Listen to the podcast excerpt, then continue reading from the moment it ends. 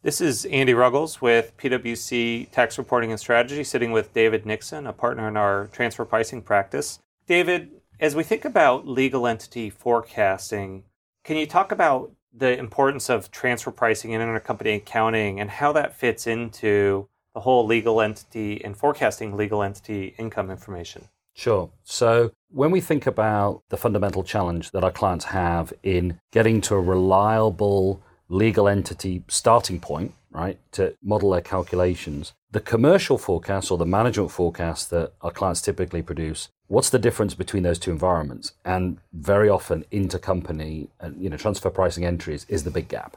So it's either because there are items in the forecast that haven't been allocated to legal entities, or the forecasting process just doesn't take account of some of the intercompany flows that get booked later. So transfer pricing teams have to deal with this reality when looking at actuals, right? Because they're when they're trying to segment results. But it's an even more fundamental challenge when they're trying to forecast for the year.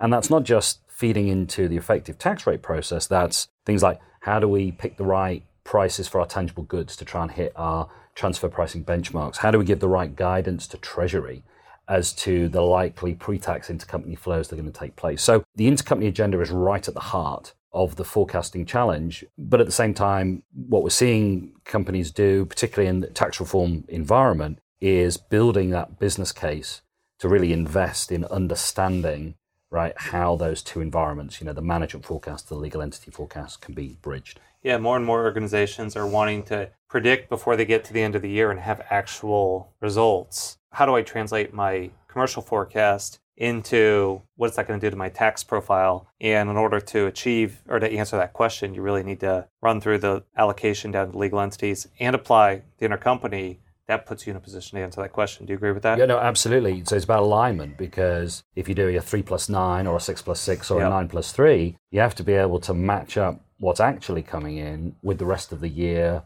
modify the forecast. So, you know, for example, if you are really trying to monitor your BEAT position, right, and safe harbors, right, you can't leave it until the end of the year. You need to have a directional understanding of how these transactions are playing out much earlier in the year than, than maybe previously you, you had to. I know we're just scratching the surface on legal entity forecast and how you approach it, but thanks for having the conversation today. Thanks, Andy. Good talking to you.